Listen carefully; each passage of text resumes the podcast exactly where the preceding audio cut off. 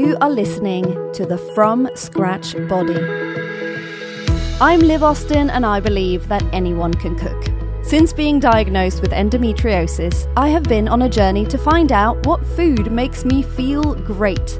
By cooking my meals from scratch, not only have I started feeling much better, I've also fallen in love with cooking completely.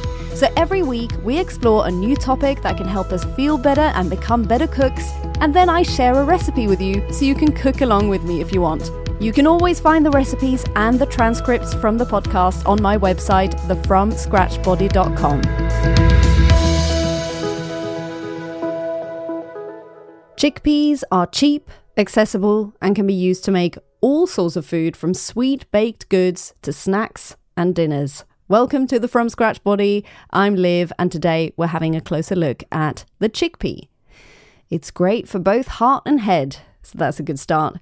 The chickpea is old. It has been used in the Middle East for thousands of years, and now it has become a staple ingredient in many households around the world either in the form of lovely creamy hummus, as a protein packed ingredient in vegan curries, or even in flour form as a great gluten free alternative.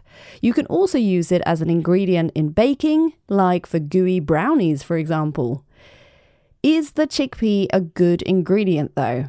Oh, hell yes, it is. Here are some of the benefits of chickpeas. Sit back and enjoy these. It is high in protein, fiber, and carbs. It also contains some fat. And all of these things are good if you needed a reminder.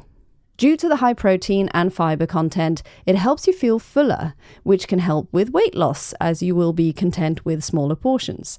There's a long list of amazing nutrients in chickpeas. Some of the ones with the highest content are manganese, vitamin B9, copper, iron, and zinc. The protein in these little fellas also helps your bone health and muscle strength. Chickpeas have a low glycemic index, GI, which means that your blood sugar levels do not rise fast after eating them. Yay! Studies show that chickpea consumption helps with regulating your blood sugar levels. They help increase the number of healthy bacteria in your gut and are also great for digestion due to their high fiber content they seem to be able to support brain function and mental health too, because they contain something called choline, which plays an important role in brain function. Also, magnesium, selenium, and zinc, which are all connected to the prevention of and lowering of depression and anxiety. If you are iron deficient, which a lot of people are, then definitely get chickpeas in your diet. They are especially helpful, it seems, because they also contain vitamin C, which helps your body absorb iron. Happy days! Make a lovely fresh hummus, fry them in a pan and add to your salad, mix in with a delicious creamy curry, mash up and use in a brownie, or make crispy, tasty falafels at home, which we are about to do in a minute. This is just a tip of the iceberg of how you can use this cheap and super healthy ingredient. You can get chickpeas both soaked in water, don't waste that water. This is aquafaba, which I've talked about before, and it's super useful in cooking and baking and can even be used for vegan mayo, if you remember.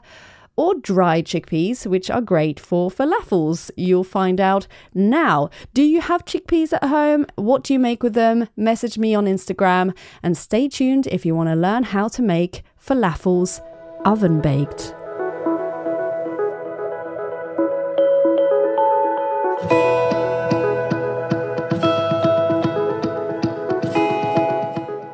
Falafel is something I'd never really thought of making at home, but after coming across some oven baked versions online and figuring out my own way of making these nice and crispy without any crazy frying, I've become a falafel fanatic. You don't need to deep fry these for crispiness at all. As you know, if you've listened for a while, I try to avoid deep frying. As tasty as it is, I don't feel like it's very good for my body. My body really reacts to deep fried food. And I think we all know that it's maybe not the best option to have all the time. Just some lovely quality oil on these and getting the texture right when you make them, and you'll have tasty, crispy on the outside, chewy on the inside falafels with lots left over.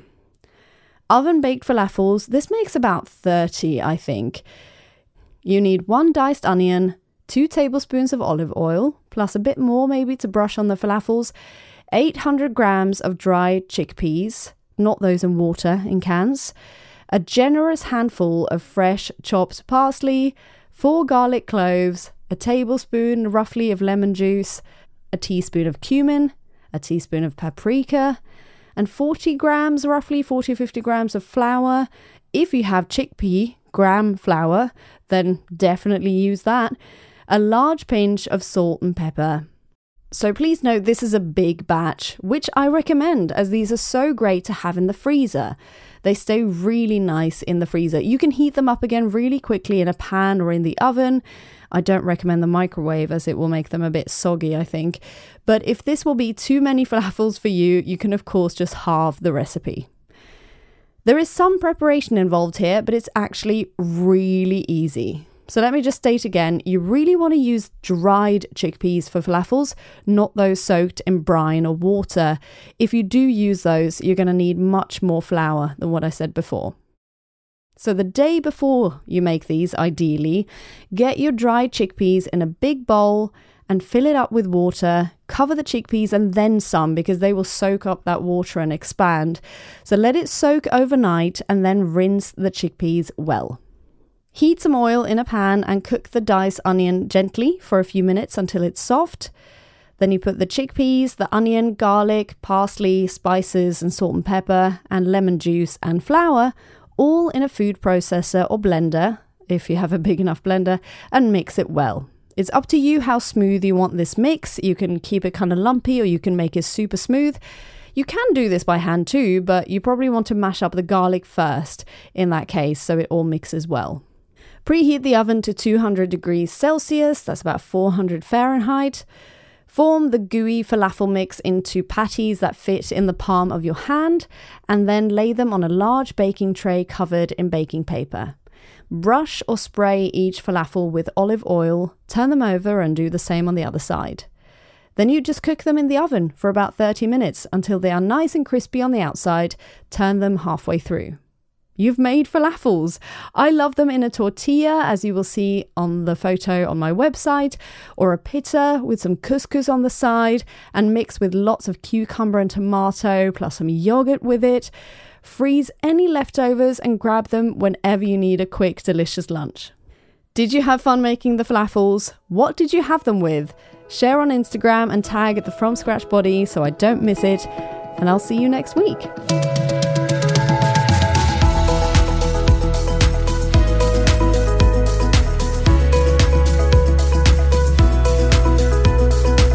You for listening to this week's episode. Remember that you can always check out the recipe on my website, thefromscratchbody.com, if you want to have it in front of you when you're cooking, but be brave and make it your own too.